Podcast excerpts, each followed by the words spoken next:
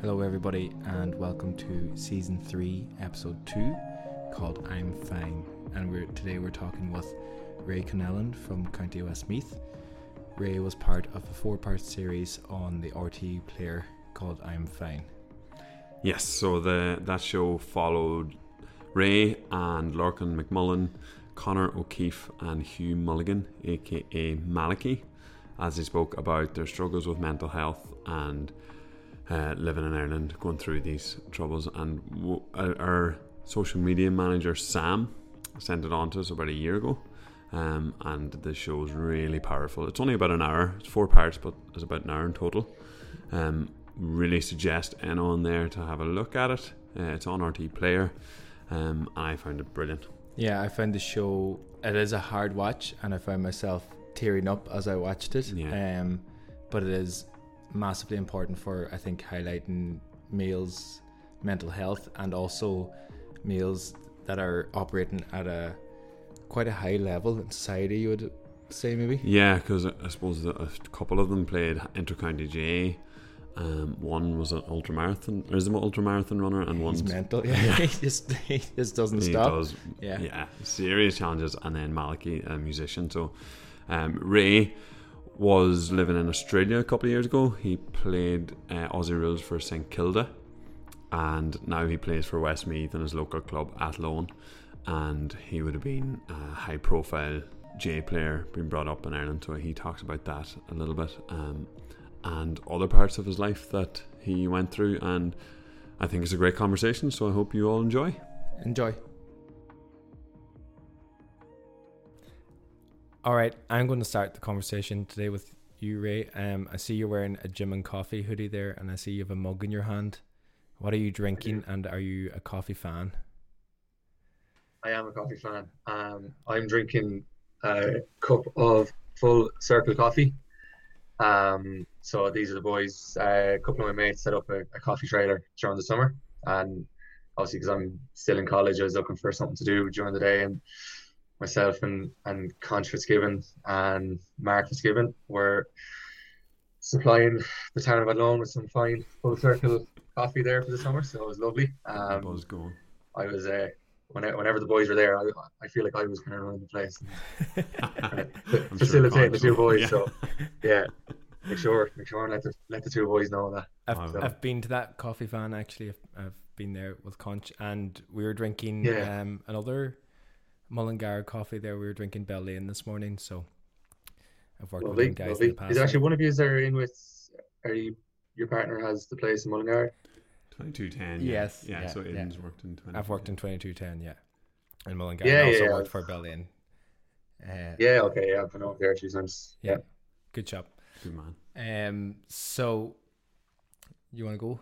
Yeah so what we're going to chat about today mainly is the tv show um, that you were part of so yourself and four other lads or three other lads um, Yep. which was called i'm fine which we spoke about in the intro and firstly what or how did you end up involved in that tv show Yeah, I suppose it just it came about from um, in the last kind of twelve months. I suppose me being more vocal in terms of stuff I've gone through um, with mental health and, and my family, and uh, it started out kind of just as a as a tweet on World Mental Health Day, where I just kind of said, look, if you're if you're in a bad bad spot at the minute, this might be just a, a bit of a trigger for you to to open up to someone. Um, and from there, I did a newspaper article with the Irish Independent, and one of my friends from Athlone saw it, um, Michael Fitzpatrick, and he's just a, a bit of a creative genius and a, genius with a camera. Um, and through a production company that he works with, um, with two other mates, they kind of been toying with the idea of of doing something with with young men and, and mental health. Um, so that was that was the connection, and that's how I, how I got involved. Was kind of just through a, a mate of mine from Athlone who was interested in kind of running running this kind of story. Yeah, because well, I watched it a few months ago. So Sam O'Neill, who does our marketing actually for Soulbrew, he sent it on to me and said, "Would the four of you would be ideal guests to have on and have a chat?" Hmm. so I watched it then, and I rewatched it then in the, in the last week. But it's very powerful, very strong. Like, I like it brought me to tears anyway. Like from watching it, from mm. the words you spoke and the others. Um, and it was. Did you find? I suppose you're putting yourself out there quite vulnerably. Did you find that at the time? Were you nervous, or were you or more excited, or how did you feel about doing it? Yeah, I think I think you kind of go through you you go through kind of everything, uh, kind of pre and post uh, recording. I think kind of pre-recording, like a little bit of apprehension in terms of you have never done anything like it before, so naturally you're going to be slightly nervous. Uh, during it, like you know, you you we arrived at a set in Wicklow, um, Kite Studios, which is where a lot of the filming for for Vikings and stuff like that, the CGI stuff would be filmed in there.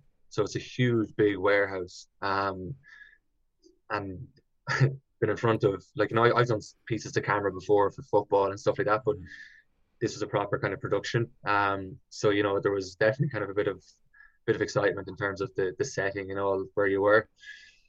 And then during it, I suppose, because I know Michael and he was there um, doing a lot of the video stuff, it felt a bit more comfortable. But then it was very open and honest. And I think what you're seeing in the, in the documentary is maybe it's 40 minutes long and it's about 10 minutes per person. But I think all of us would have spoken for nearly three hours that day.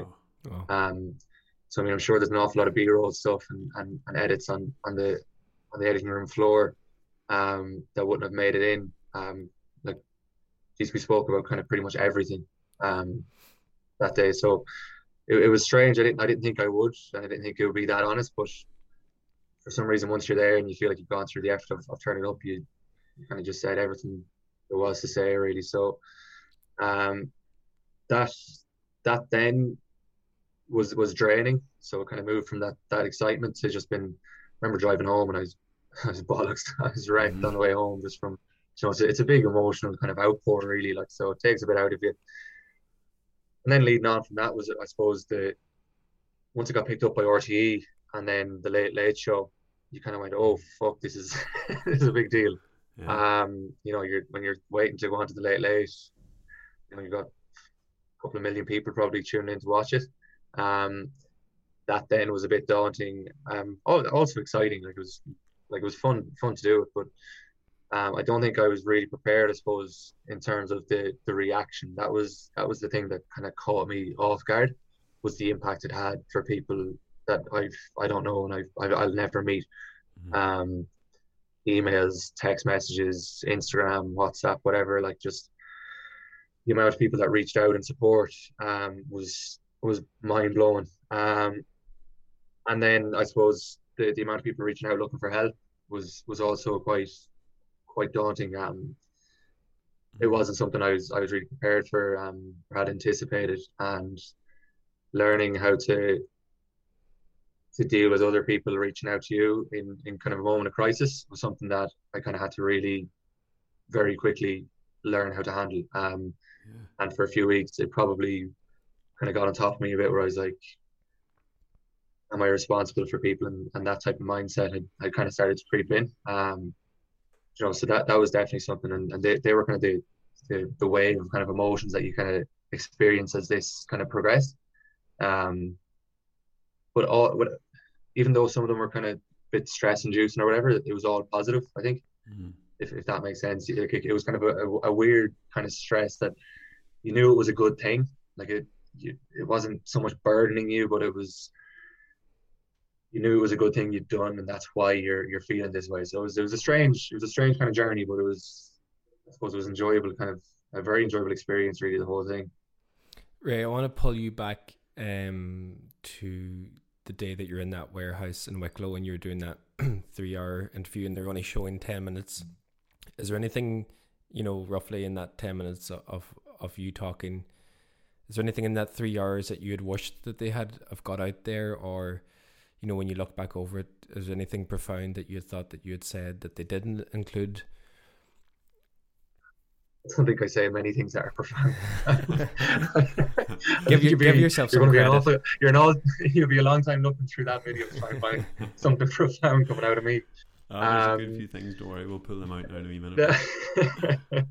um, no, I think I I have to say the boys, uh, Connor, Andy, and, and Mike, um, like they absolutely nailed it.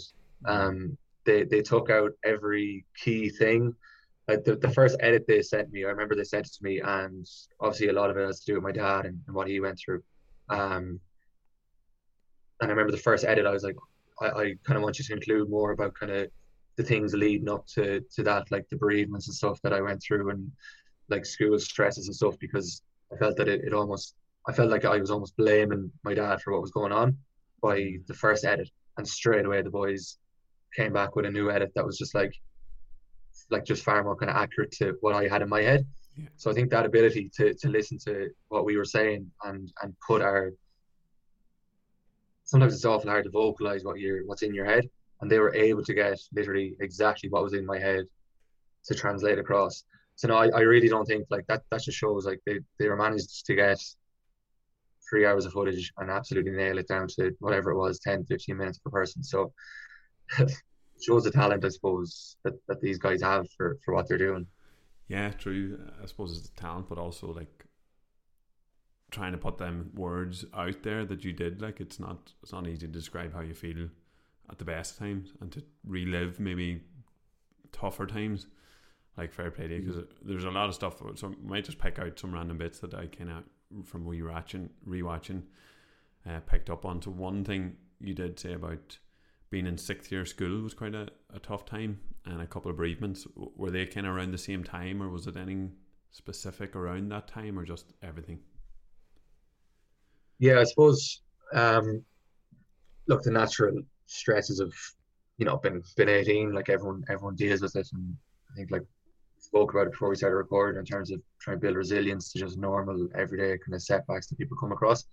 Um, like I didn't have like that ability really to, you know, compartmentalize things and just accept that some things are shit and you can get over it eventually. Like so, I'd let that build up and uh, school stresses then would have would have built up. But then the main thing was, I suppose, learning to deal with kind of loss and, and people dying. Um, I had three. One of my grandparents died when I was very young, and then my three remaining grandparents all died within uh, eighteen months, two years of one another. Um, and in that time, then one of my good friends uh, passed away in his sleep very suddenly when we were about kind of 15, 16. So there was just I think the best way I described it was like I started to feel kind of down, and then the the amount of time I spent down and the amount of time I spent happy just kind of like passed one another out. Um, just waved to each other on the way by, and then was kind of like I just realized I was kind of spending a lot more time down, and because of that, the everyday problems that normally you deal with in your stride, we kind of became just much bigger things. Like if you know if if, if I put myself now in one of those days back then where something went wrong, Mm-hmm. I, I don't even know if I'd notice the thing that went wrong. I'd- I'd probably just be like, oh, like whatever, my day goes on, do whatever I want to do for the rest of the day. Whereas back then, I think when something went wrong, I'm like, oh my god, this is another thing going wrong. Like, how the fuck is this after happening now? And it's just one more thing to the list. And, and I suppose that self pity kind of starts to take over. And I think that's what I've managed to do in the last few years is build up a bit of a, a tolerance to shit. And, and, you know, something happens, be upset about it, be annoyed about it, but Mm. it, it's a moment and there's a million other moments for the rest of your day. So, you have to kind of, I suppose, move, move on from it as, as best you can and, and in, in the best way possible without ignoring it at the same time. Um, in the documentary, there's um, we see you in the water a good bit, and it's something that me and Stephen do quite frequently. Is we go into the water every morning, um, and for us, it definitely builds up um, resilience in a way, At least resilience to, to cold water and how that transfers across into life. You know, is that something that you include now as part of your like resilience routine, or when you're talking about resilience? There, you know, what does resilience mean to you? And if there's young men and women or whoever's listening to this, what advice um, would you give to them from your point of view to build up resilience? And I know actually one of the other guys in it, um, you know, he journals, and that's something that I've started doing this year as well as journaling alongside um, the cold water swimming, and I find that, Mhm. that uh, really helpful as well. So, what does resilience look like for uh, in a day in the life of yourself? Yeah, I suppose it, it may not even be something you have to do every single day. Um, but it's more for, for me now, the, the cold water thing first, answer your, your first question. Uh, that is definitely something I've, I've gone to before. But so the reason with the cold water thing was I do, bar this year, I actually didn't do it, just I'm trying to focus a bit more on, on study and, and football. Uh, I've been doing that Freesbury uh, fundraiser for Pieta House, which is obviously a cold water immersion kind of thing. Um, and that's because I fucking hate it. so I kind of I kind of picked something I really didn't like. I was like, if I can do this for a month, and and that is that is very hard. That Freesbury routine towards the end of the month. Oh my god, I hated every second of it. Um, Yeah. so that was kind of just, I suppose, a challenge of just, you know what, put yourself, make yourself uncomfortable and do it. And, and that's, I suppose, a resiliency thing. Like, how, how comfortable can you be with with being uncomfortable? Yeah, Um, it is shite. Like and, uh, we, we were in this morning, like, and But I kind of like it though. you're like, what? Why? Why you were doing this? Like, what are we? Yeah. doing? Well, it is like it, it it's shit, but it's it is good. Like I like you do feel better after. Oh, like. I'll I'll have 100%, cold showers and stuff now, and, and I will jump in. I will jump in after games. I'll go down. and I'll jump in the odd time, but So you're Yeah, saying you're saying you don't jump in as much as the video as the documentary does No, depicts it. Abs- absolutely not. I would have been at that time. I would have been because you know had, as was kind of coming and or had either just passed. So like you know I was in every day. Um, when I'm living in Dublin, I'm definitely in a lot more. I go to Seapoint. Um, one of the boys who plays plays rugby there at Leinster. I go with him for for recovery dips and stuff. So no, I, I definitely do. But at the minute, that's not something I'm, I'm doing as a as a resiliency thing. That's something I'm avoiding. To be perfectly honest with you. Um, but like, look, that that's grand too. But I suppose, when, and even when you mentioned journaling, that was something I found I did a lot in Australia, um, particularly towards the end of my time there. Um, when I found that the writing was on the wall for me with my first contract and I wasn't going to get it renewed, I, I was looking for new methods of kind of like taking back control of, of situations. I just found journaling was a very good way of unloading the baggage of that day. Um, I just wrote down. I didn't write down anything specific. I kind of just wrote down everything, and I, I wrote down how I felt about it in that moment. And I've actually still got the journals there inside my, in my wardrobe, and I've read them. I read one of them since, and like it's funny.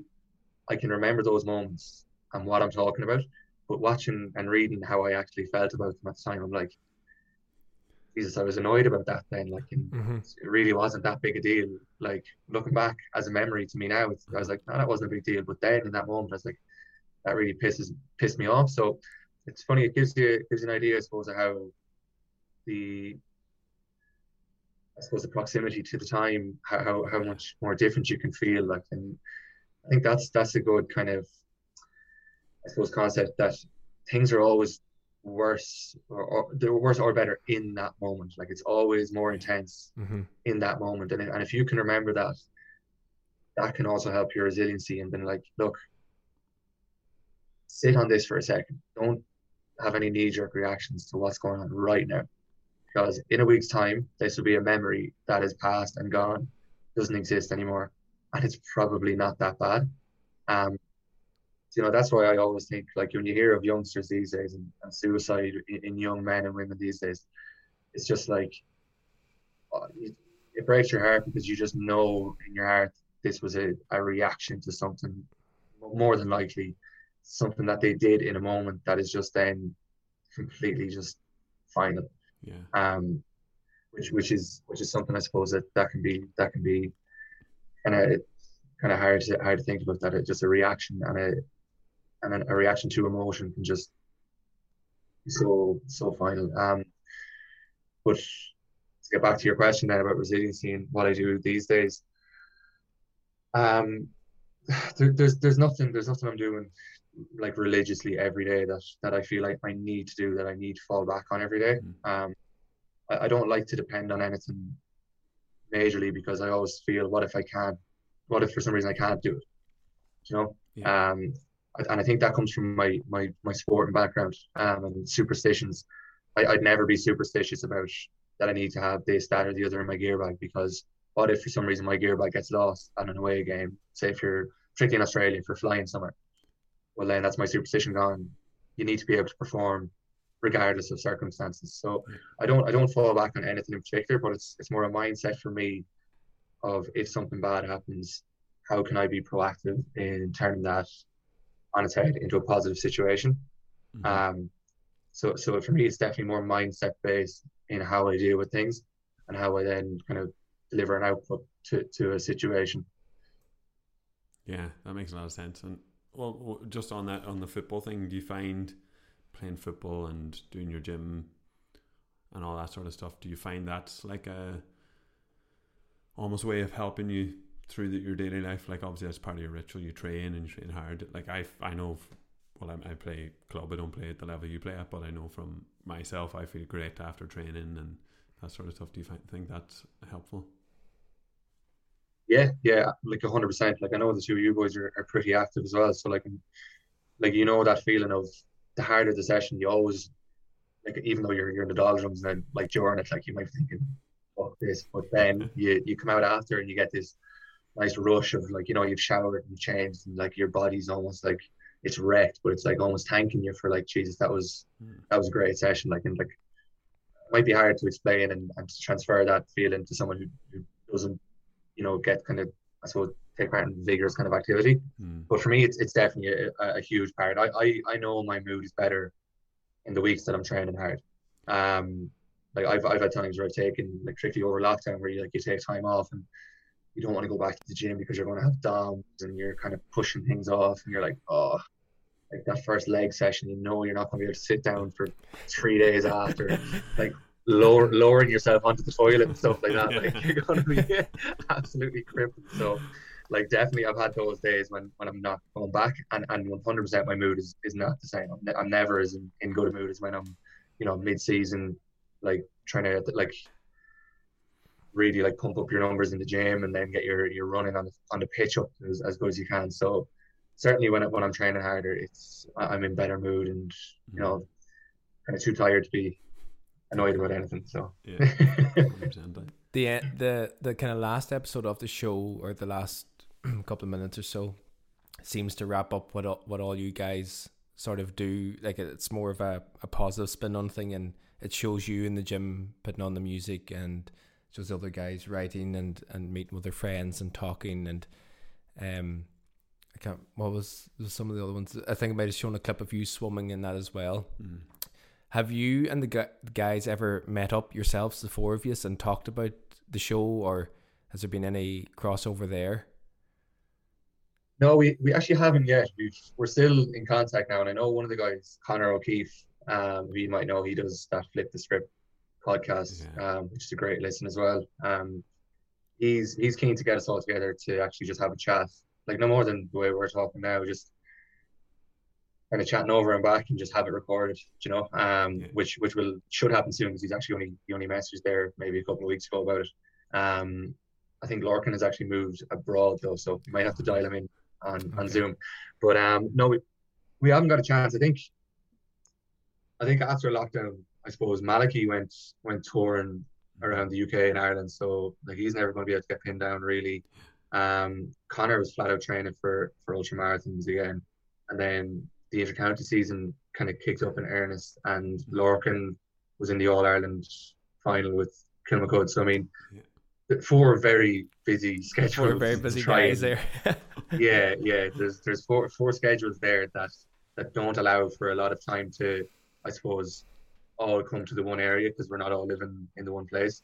Um, but but no, it's it's it, it's. I don't think it's something that we've you know we've neglected in terms of mm. uh, not keeping up. Like I made a point of getting down to to see one of Malaki's gigs in, in Galway um, you know, I was watching all Lorcan's games over over the summer, um, or sorry, over the, the Christmas, um, and kind of started tuning in more to, I suppose, Connor's podcast and stuff. So I think in in our own way, we're all kind of keeping tabs on what on what the others are, are doing, um, which, which it's, yeah. I suppose as good as as good as we could do at the minute, really. It's a great connection to have, but like because obviously there's similarities between you in so many ways, but so many differences as well. I can see, you know, four lads who looking at maybe before you done that, I'm sure many people looked at you and thought, ah, this man, you know, playing Aussie rules and playing for Westmeath, and you know that that ah, this man has it all going for him, and there's no way he'll be struggling. But so, and I think you could nearly look at four people, the four of you, and say that, or people might say that. So it's great to see Yeah. four guys like that just being so open in the discussion. Like I think it's class. Yeah, well, I think that was just a kind of cool dynamic of the thing. I mean, say, but if you're if you're to go off kind of like stereotypes and like people who were friends with each other, like, like say me me in school, like I'm never going to be the guy that like I was the guy playing sport and stuff. I was hardly going to stereotypically be hanging out with the guy who is writing poems and like Mm. paints his nails and dresses as eccentrically as, as Malaki does. And then all of a sudden you come together in an environment where you've got such a common ground and it's like, holy shit, we're two very similar people despite the, the clear differences in terms of our interest. Um, I remember it was always, it was one thing I I still do. I listen to like Blindboy's podcast whenever I can. Um, I always find him quite interesting and like, you know, his hot takes are always quite kind of funny and Yeah. always and, and informative too. But remember, he, he always used to kind of describe, you know, he'd be the type of person he was, and I suppose an arty and a little bit kind of eccentric. But he always would have almost negative had kind of negative connotations to like the sporty guy in school and how they they don't fit in with this kind of mental health thing and, and been open and stuff like that. And he used to always think, geez, you're you're alienating quite a quite a lot of people there. Like Yeah. you're you're making the guy who plays sport feel that he can't be be that open person. Um, and I always I always feel they're kind of the most vulnerable people. Like you you might expect the guy who writes poetry to to be open and Yeah. um, I suppose to, to be vocal about his emotions. Whereas like I think you need to create an environment where the power lifter or the the ultra marathon runner or the cage fighter is allowed to just be like put his hand up and, and, and express how he's feeling. So I remember I remember listening to Blindboy's podcast a few times and been like, you know, if I was a different kind of person, I'd be on Twitter like having a go at him, like you know, yeah, because I, I listen Call- to calling him out like on yeah, I listen to him a lot as pure well. cancel culture. we'll not, we'll not, uh, we'll not get on to him too much, but I listen to him a lot as well. Oh, I no. found the exact, the exact same thing. Like, um. And and obviously we released this podcast, which is quite open, and we're discussing our thoughts and feelings and stuff. And I was a wee bit, uh, it's not nervous, yeah, slightly nervous about you know the lads that I play football with, uh, you know how they're going to react in that, and you just don't know what way it could go, kind of. And thankfully, and a lot of the lads that came and said, "Oh, actually, listen, it was great," and geez, you know, said something positive or, "God, I felt the same" or something. And it's kind of lads in the dressing room that I would have never had that conversation with. So when you did this show or started being a bit more outspoken, how was the reaction from your teammates or close friends? Uh, it was it was all it was all positive. Like it was, I was surprised more so with the like most of my teammates and all were just like, "I like fair play," like standard kind of reaction. Um, some of my some of my best mates then like would have sent a text message like, "Fuck, that was that was powerful. Like that was that was really good or whatever." Um, I, I I tell you what, I was I was shocked by the amount of my my dad's friends and my mom's friends, so people of that age, Yeah. who since then, um, say for example, after a match, we might be down in, in the pub having a few a few beers, and if they got me kind of to one side, they told me about Jesus, I, I, I felt like that. Um, so I was I was so surprised at the number of kind of men and women in their actually men actually particularly in their in their fifties, just been like, I've never told anyone blah blah, but like I watched that the other day and I just felt I had to say something to you about it. Um, uh, yeah, and I was I was very kind of taken aback by that, and I suppose the difficulty in in someone a bit older than you coming and saying that to you was always was always mad, and, and even like I was in selling tickets for our local Athlone GAA. We're doing like a car draw. Just I'll get that plug in there. You know, buy tickets at Longier car draw. Put the link up there. that was that was un, unintentional, but it, it'll work. but yeah, no, we um, I was in selling tickets there the other day for that, and a friend of my my dad's who I haven't seen for an awful long time, um, he he was buying tickets, and he and he just said it, you know, in conversation, he was like, "A fair play to you for for what you did. I watched the telly." He didn't say that he struggled or anything, but he it was just the reaction from that kind of cohort has been kind of surprisingly, um, I suppose, engaged. I, I was I was really kind of taken aback by by the number of, of people at that age that age group that that reached out about it and, and, and spoke to me about it. My dad was dropping me up here last night, and he's like, "What are you doing tomorrow?" And I was like, "I'm recording a podcast." And he's probably similar age of of your own father and, and Stephen's father as well. And he's like, "What's all that podcast about? And what's Instagram about?" And he's just that little bit. He's just missed that little lip a bit.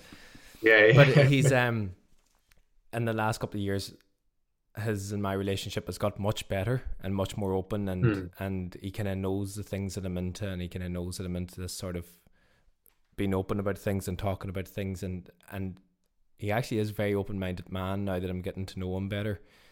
But I can still imagine, especially on the scale of of how I'm fine went, Ray. Like, how was it sitting down with your dad and telling him like, you know, this is what's going to happen, and like I can imagine that would have been a tough conversation to have because I know, like, it's kind of like a boy's dream to kind of make their dads proud. For a lot of people, it is, and and for myself as well. I remember saying it to dad one time when I was really young. I was like, Dad, I just want to make you proud, you know. But to put yourself on that line and to be that vulnerable with your father figure is not easy. Um, how did that conversation go down, or was it a series of conversations with your father that you had? Um, and and and the show, you know, you he's your person that's in the show, and you just have a, quite a close relationship. But I can imagine still not wasn't a very easy conversation to have at the time. Yeah, I think I think it was a series of, of conversations um, where I knew I wanted to to do the the I'm fine doc, I knew I couldn't tell my story and have it be genuine without including his story. Um, so I remember thinking of ways I could avoid talking about him and not bringing his past kind of troubles back up for him again. Um, so I had to kind of think to myself first, like, look, what way do I need to do this? And I was like, if I want to do it, it's going to have to be as honest as possible. There's no point really hiding anything because I think that would have been lost throughout the piece. I mean, I think it turned into quite a powerful piece with me and my dad. Whereas if you know I was talking about like people dying, there's no tangible person there to see the person who died or whatever. Whereas now you're looking at a at a, a man who's in his sixties, his mid sixties now, who who attempted suicide probably what was it, twenty odd years? I don't know, fifteen odd years ago. So like, it's when you when you can see the man now, I think it was it was more powerful to have him there. So I, I just I spoke to him I was like, look, how, how do you feel about this? And it, I think prior to my difficulties, it was something that after it was done, it never got spoken about in our house. It was taboo. It was don't acknowledge it. Mm. It's gone now. It happened, but it's done. Um, and then obviously I went through what I went through, and for a couple of years, well, for a few years, it was then my situation was never spoken about. Even though I've had like my brothers and sisters have all had their moments where they've been kind of down. Probably weren't the best family for for being open, despite what we'd been through. Mm. And by the documentary, you probably won't think that, but once my eye opened up, it gave license to the rest of them to do it. And I think I, my my honesty probably gave Dad a bit of kind of a bit of a mindset of, of like kind of fuck it, I'll I'll do the same. Yeah. Um, but it's, it was a lot more difficult for him to do than it was for me. Like this is something that like you know, he, he very, very nearly took himself away from his whole family. Um, you know, like, and for him then to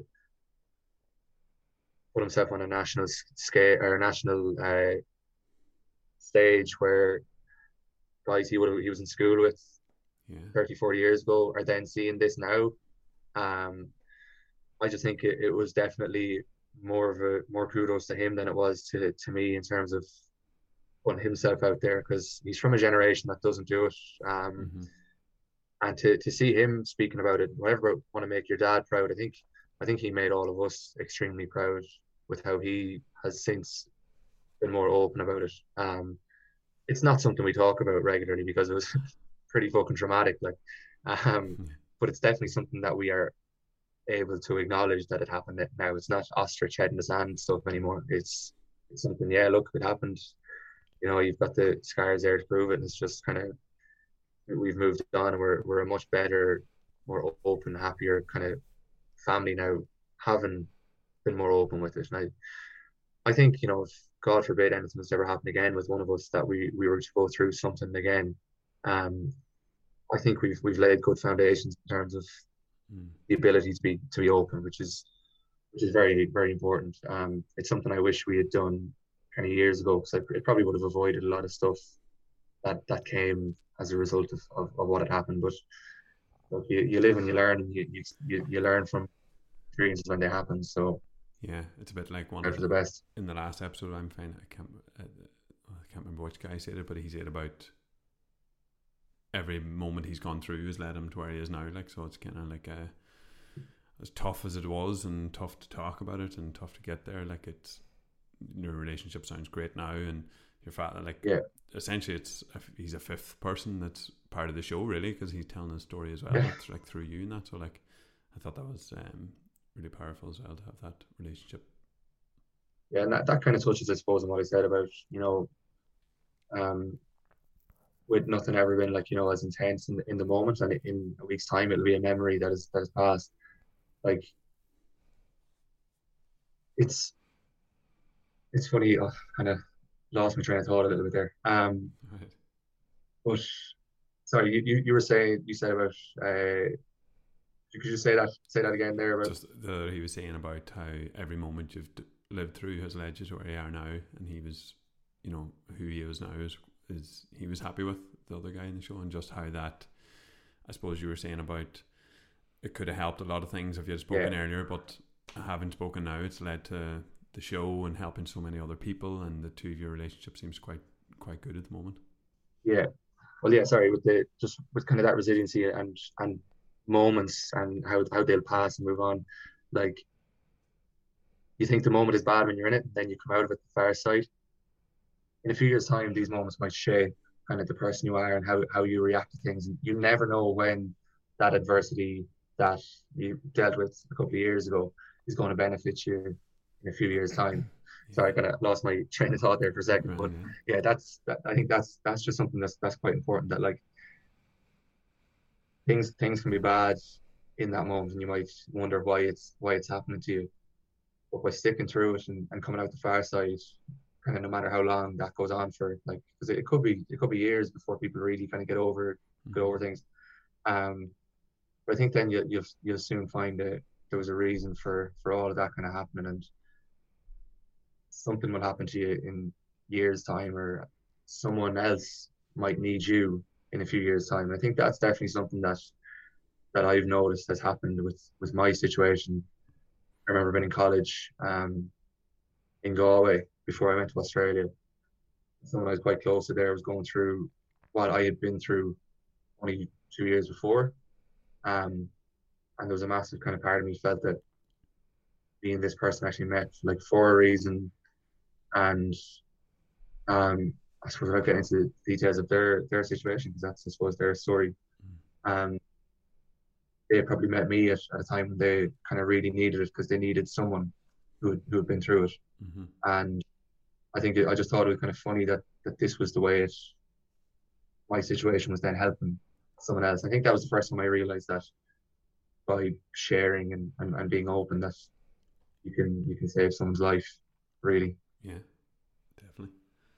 And that's yeah, and you definitely did that. I think, but from the sounds of all the response you got in that, uh, I'm conscious of time. Uh, and that, Aidan, do you have any mm. sort of last things you want to get in there? Um, so you're 27 or 28 now, Ray, is it? 27. 27. Yeah. Where are you today versus where you were? And, you know, what is the next couple of years? But part, the three part question. Where are you now today to where you were? What's next for you? And, you know, if you were to wrap this up, what would you, what would you like, what message would you like to get across to people? That's a three part question there. Okay. Quick fire round. so, shot, shot of coffee here.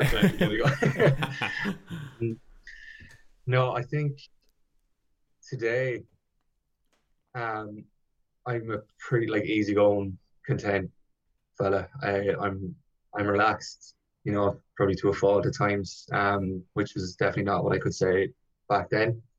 Um, massively just like family orientated. I think our family in the last few years has grown. Um, we've all got partners now, um, long-term partners that I think we all want to spend our lives with, and got a new the first grandchild that's come into the house, um, which is just amazing. She's she's my goddaughter. She's she's incredible. So mm.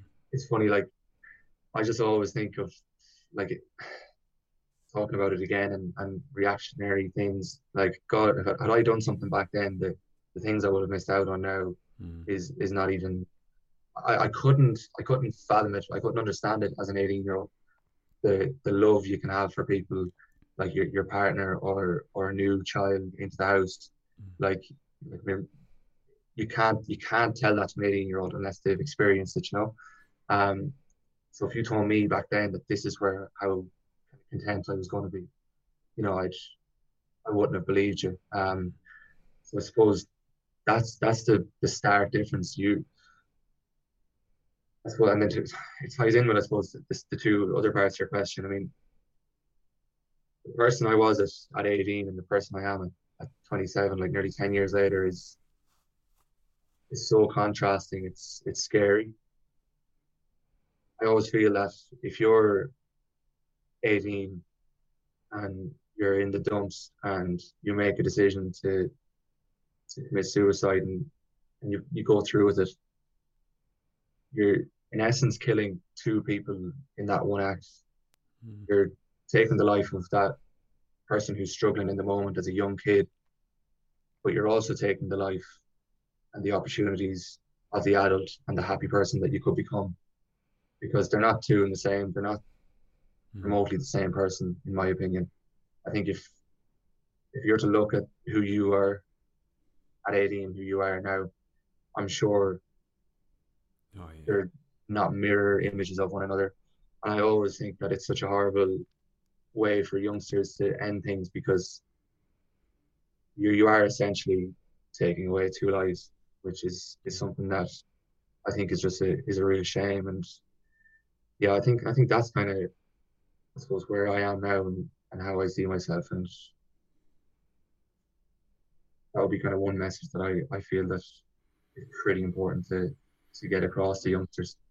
Yes, trying to get that message across. Like so that's the kind of work I'm looking to get into in the near future, like kind of youth work and um, health and well being of, I suppose, specifically that age group of late teens to college age kind of stuff.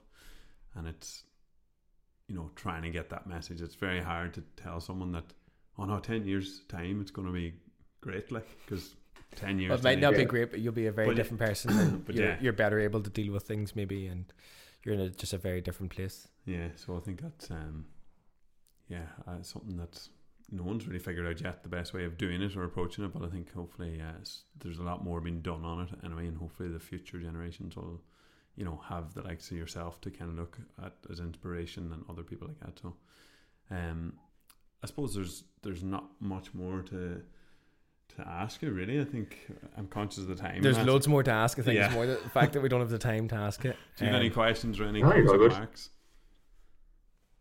No, not really. Not really. Just I think I think we covered kind of like just through through our chat there. Like I think it's a it's a perfect example really of kind of like you know we're, we're three guys.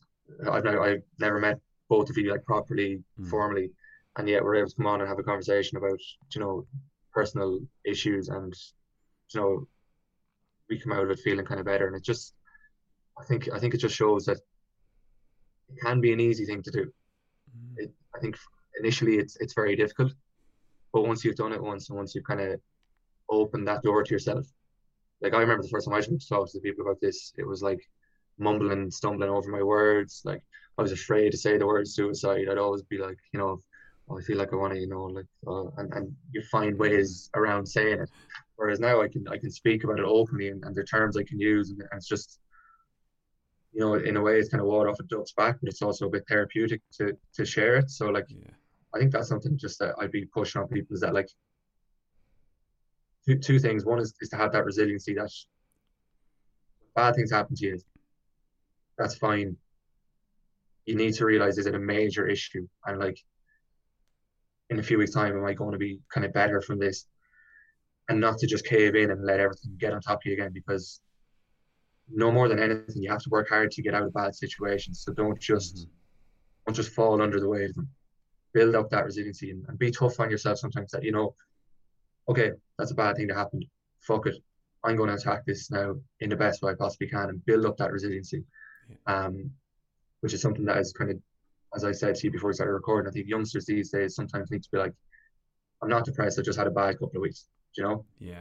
Don't be too quick to put a label on it and diagnose yourself with depression or something because if you when you really have it, then yeah, you're going to be in a bad way. Yeah. Um, and then also just be be as open as you as you possibly can with people. Um, no one's ever got better by by staying quiet, and certainly from my personal experience with with depression, um, that that's been the main thing that's helped me has been open and also then realize that you need to look for the right help. Um, with the number of people who've reached out to me, I'd always try and refer them on to someone who really knows what they're talking about because everything I know is just anecdotal and, and mm-hmm. personal experiences. What works for me doesn't work for anyone else. And like you never know, the, the thing you're you're struggling with could be something that needs to be diagnosed. Like you might have bipolar, you might have something that, you know, just being open about doesn't help. You need medication, you need something to help you through. So mm-hmm. you know build up that resiliency. Be open with with your loved one and then also seek the seek the right help rather than just you know sending the likes of myself or someone a, an instagram message. Go to someone who can really clinically help you rather than just tell you about their story. Yeah i think that's probably a good way to end it because that's something we say with our podcast. Well obviously we're talking about um, heavy issues at times so it's and we'll put that in the link um, in the description of the podcast where to go for help if anyone's listening and feels the need for it. Um, but obviously as well, people that that are looking for that little bit more anecdotal chat, they can reach out to us and mm. uh, maybe yourself will tag in Instagram and, and and stuff like that. But just to say thank you very much, Ray. Yeah. That was very very good. Thanks for being so open and um, yeah, really enjoyed talking to you today. Yeah, cheers, boys. Thanks very much. Good chat. Thank you all for listening, and again, thank you, Ray, so much for your time. Uh, I thought that was brilliant.